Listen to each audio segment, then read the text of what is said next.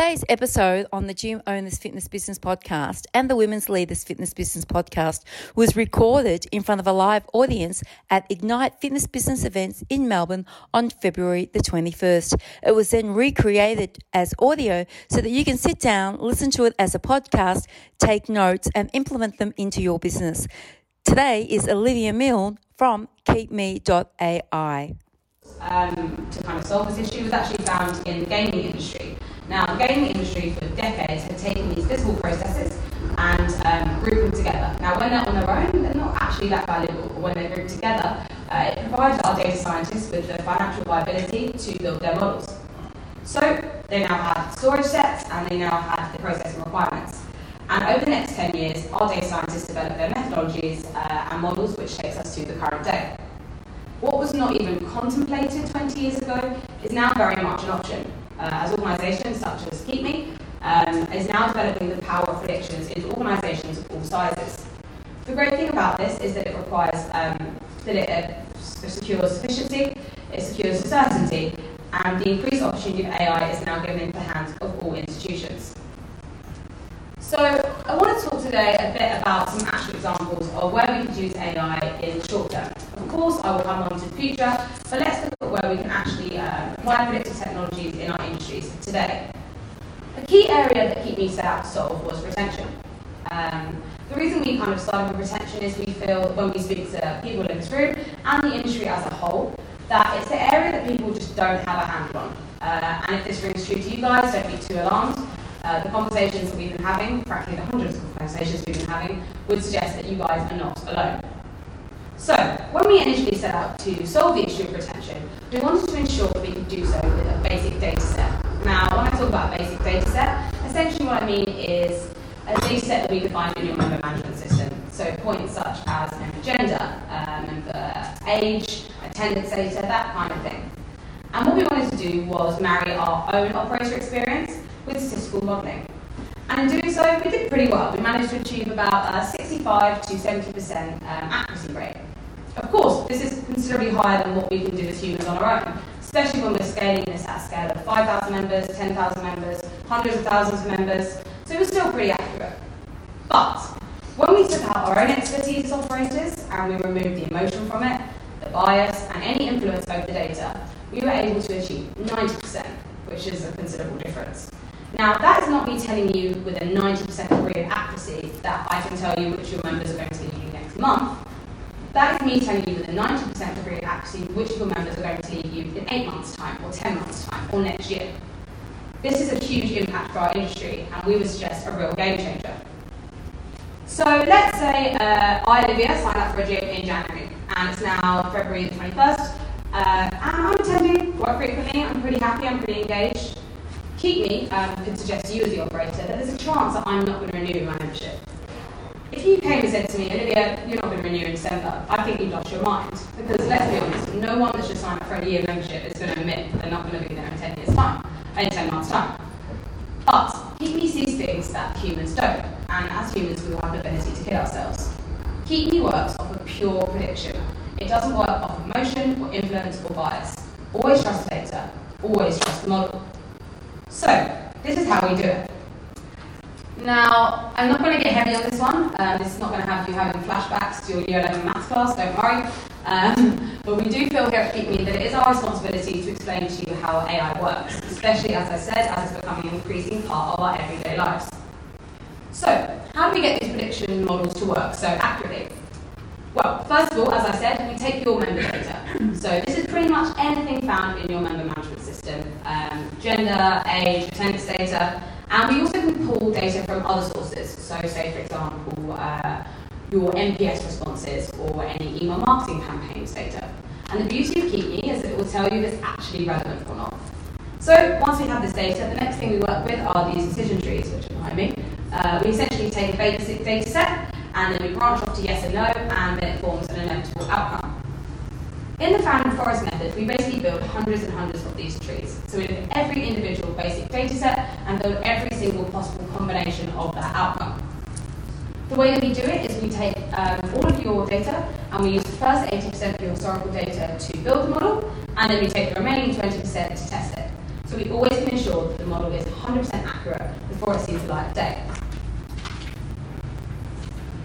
The staggering thing with this is that from just a basic data set you find in your member management system of about 25 points, we can produce over 33 million decision trees, um, which obviously is, is a lot. Um, but when they're used individually, they're not actually that useful. But when we combine them, we can produce highly accurate insights. Now, the geek in me would think this is the most exciting part. Um, the interesting thing about this is that as our market is constantly evolving, you need a platform that's going to keep up with you. And the great thing about KeepMe is it's constantly refreshing every single second of every single day, as it's exposed to more data and therefore more potential outcomes. I must stress also when I speak about um, the model, this isn't a one size fits all model. Um, if you're a five club operator, each of your clubs will have a different model. Uh, each one is built completely uniquely and drills all the way down to the individual member level um, as we work out every single outcome for that member. So, these are our decision trees. So, what can we do with these individual scores? So, KeepMe essentially scores every single member based on the prediction of risk of the leaving. Prediction of the risk of them leaving at the next opportunity, not um, the risk of them leaving at their, um, when their membership's up and this is really important. When we score each individual separately, um, enables us to start asking questions like, for example, which of our group classes is driving better retention? Or say I'm a five-state operator, why is one of my sites achieving an 83% KeepMe score and then one only a 56? When we're armed with this information, it allows us to tailor our engagements so that we can speak to members in a way that is highly accurate and will probably improve the outcome for both. Now, these communications can be something as simple as an email or an SMS or an automated call list. So KeepMe can ensure you're having those calls. Now, I'm sure you guys are already having those calls, but with KeepMe you can secure and be confident in the knowledge that they will be successful ones. So, let's take an example of retention. As I said, we set out initially to secure the issue of retention, uh, but what is the actual probability that we can improve this? Well, if I could tell you which members are going to leave, and in a time frame that would allow you to do something about it, surely you'd be able to help this.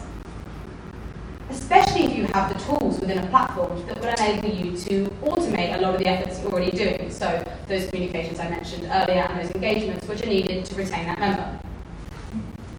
At the very, very least, we know that this approach is going to a better impact than the generic sort of 12-week user journeys we see um, sent out to every single member in a one-size-fits-all model. So um, let's move away from retention and let's move towards a different metric. Let's talk about uh, referrals.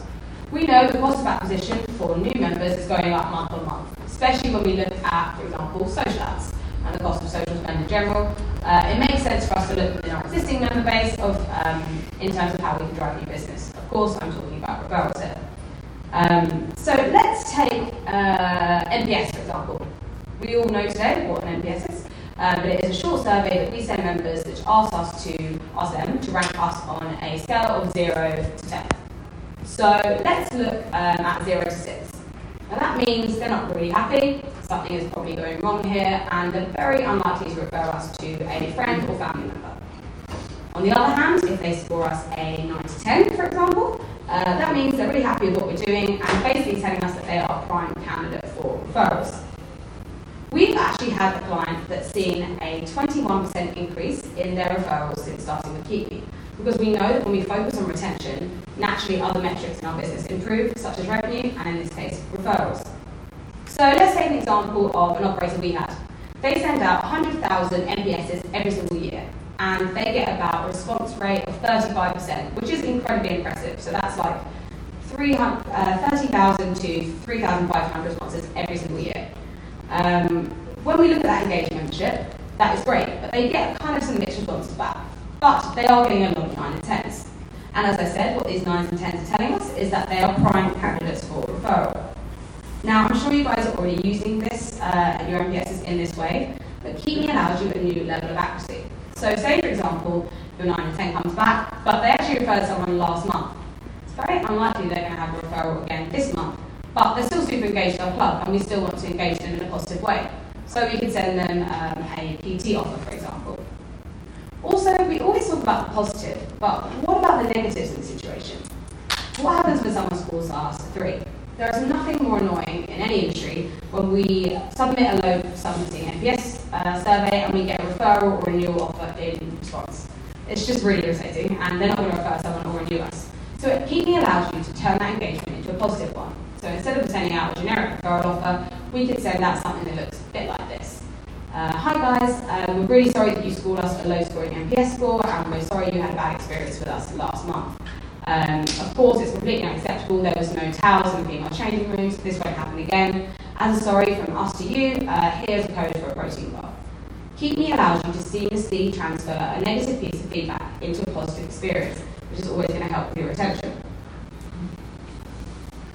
What I do want to stress here in terms of NPS as well is that NPS is not actually a retention tool. Um, NPS is very much a customer feedback tool, which great. You know, we can use that to increase revenue, and I will come on to that. but it is very much a tool um, that is used for customer engagement.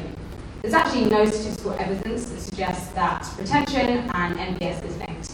In fact, all we know is that we are four times more likely to uh, keep a client that's referred even a low scoring NPS than one that didn't respond at all.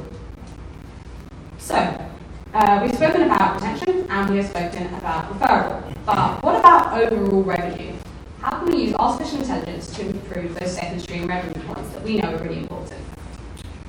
So let's say um, I am a club and I've had a pretty good start to 2020. I've signed up 500 new members in my club. And my marketing team come to me and they want to push personal training, for example. So this makes sense. Um, and what we're going to do is just send out a generic one-size-fits-all email to every single one of our members and hope that someone signs. No. With AI, you can take a completely refreshed approach to this. One that is tailored and one that is targeted. Now, we have um, an operator we know operating at a 30% increase in their second stream revenue through following this exact approach. So, what is the approach? Well, firstly, um, we only speak to people that actually want our offer. So, we can manage to send content to people that are actually going to be engaged with it. So, activating um, our active members and improving our customer engagement without waking anyone that we don't want to wake up. Uh, second thing we can do is send them the exact price or quantity point that they actually want. Um, so again, we're not serving them with something that's going to turn them off, we're serving them with something that they actually want. But even armed with this information alone, uh, as the operator, we still could be leaving money on the table. So this is um, actually one of my favourite examples because I've seen the results that it has achieved for operators, um, especially the one with the 30% increase. Uh, let's say I have a thousand person membership and my team wants to push something that's second stream, so class packages or personal training. Let's stick with personal training in this example. Um, we've identified who wants a personal training, but let's say I have a member called Ian, and he wants a five pack of PT, but he's never ever going to want a 10. Olivia, I want a 10, and Mel, uh, she actually has never been interested in personal training. When we're armed with this information, we're able to tailor our communications so that it can improve the outcome for both parties. So in this example, I'm going to serve Ian the 5 and never the 10, I'm going to serve Olivia the full 10. And Mel, well, now a little bit interested, so we're going to serve her a free introductory session to try and get her engaged. So, we're sending to the correct people and at the correct price point. But with smart automation, we take this even one step further. We can send a visual aid which is relevant to that member. So for myself, for example, on the 10 pack, I could send an image of female, similar age and gender, and look to me um, so that the engagement really resonates. Now, with our operator increasing their second stream revenue, even alone in just the first engagement, even if the client didn't want that package, we're still increasing our member engagement, and that is something that we should never ever take for granted. So, the great thing about Keep Me is as soon as somebody meets this requirement, every single second of every single day, because the model is constantly refreshing, these automations are sent out without you guys actually doing anything about it. There is so little in terms of human intervention, so you can ensure that it's getting done, you can ensure that it's getting done a lot more accurately, and you can ensure that it's getting done for overall better performance.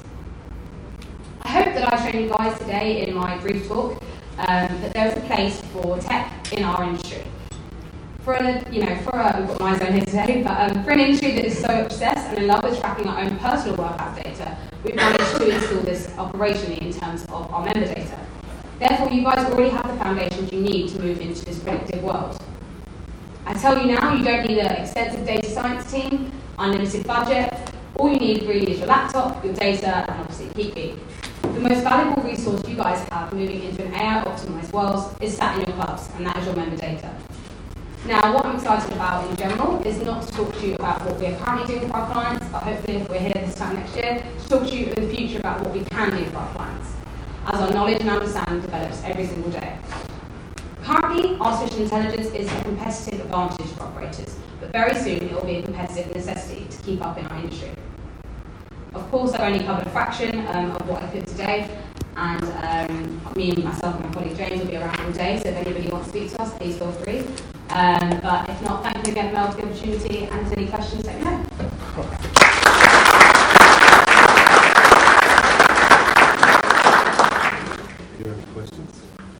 Has anybody got any questions for Olivia?